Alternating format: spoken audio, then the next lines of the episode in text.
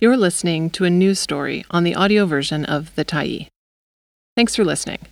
The Tyee is a nonprofit newsroom that is funded by our audience. So, if you appreciate this article and you'd like to help us do more, head on over to support.thetyee.ca and become a Tyee builder. You choose the amount to give, and you can cancel anytime. Rent and food push living wage up 17%. By Zak Vescera, November 17, 2022.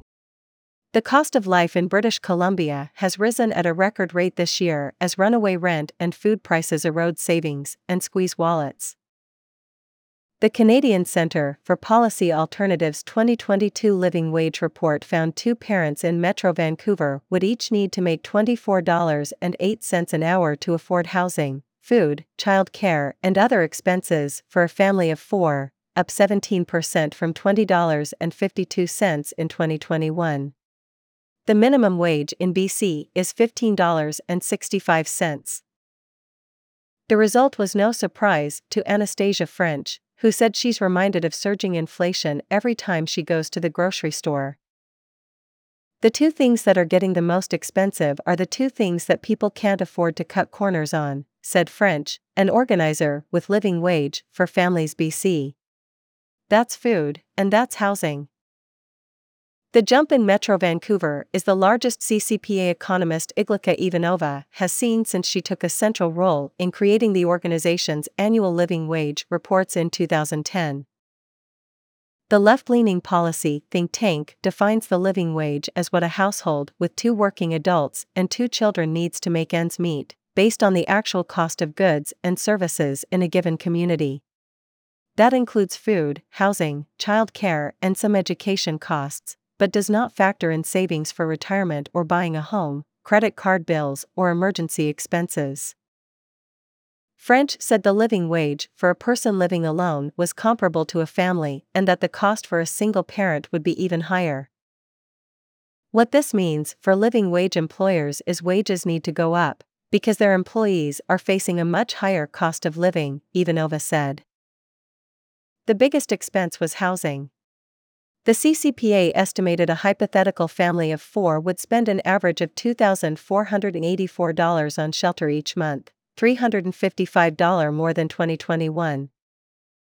Part of that increase is a change in how the CCPA calculates average housing costs. Previously, Ivanova said, they relied on averages provided by the Canadian Mortgage and Housing Corporation. But she said that figure failed to capture the growing gap between costs for new tenants compared to long term renters who benefit from rent controls. After the methodology was developed in 2008, there wasn't such a big gap between what new and long term renters was paying. That emerged in the past 15 years. Now there is a very big difference, she said. Even with that change factored in, she said, roughly 70% of the overall cost increases in Metro Vancouver were due to a genuine change in the cost of living. We are not really moving the dial on affordable housing for that middle income household in BC fast enough, Ivanova said. The second culprit was the rising cost of food, which the CCPA calculates based on federal guidelines without factoring in special dietary needs or food preferences. They pegged the monthly cost of food in Metro Vancouver at $1,114 for a family of four, a nearly 17% increase from 2021. People across Canada have had sticker shock at the shelves in recent months. Statistics Canada estimates the overall cost of food bought at the store jumped 11% in BC from October 2021 to October 2022. My family from the UK came to visit in May and they were shocked, French said. Every day, they were like, Did you know how much this costs? That increase in food prices was even more acute on Vancouver Island.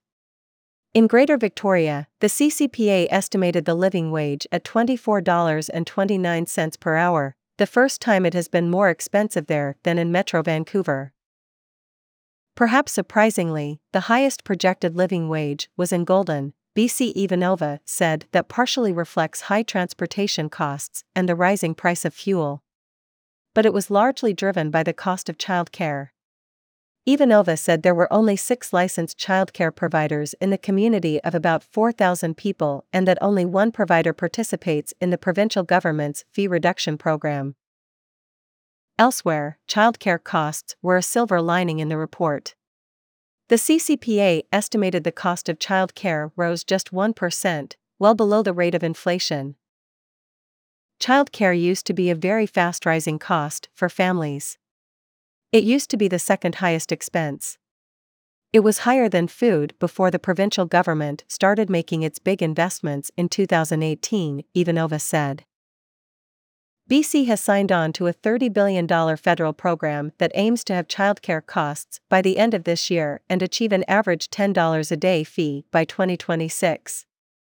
Even Ivanova said reducing fees by that much would bring the required living wage in Vancouver down by $2.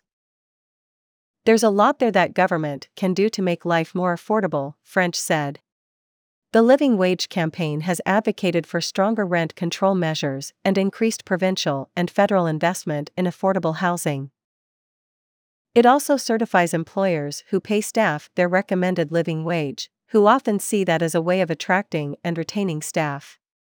Certified employers include the cities of Victoria and Vancouver, the Port of Coquitlam, and the Vancouver School Board. All of those employers will eventually need to raise wages to keep that certification, something organizers acknowledge is difficult. It is going to be tough for living wage employers. We're aware of that, and we want to work with them, French said. Data from the BC government indicate wages in the province aren't keeping pace with inflation. In 2022, the average weekly pay rate in constant dollars declined every month compared to the same month in 2021, meaning generally that workers' purchasing power is declining as almost everything gets more expensive.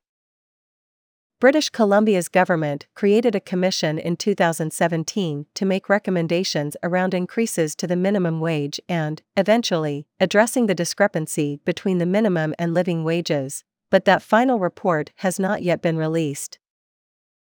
Ivanova said fixing the gap would likely require both increases to salaries and government actions to suppress costs.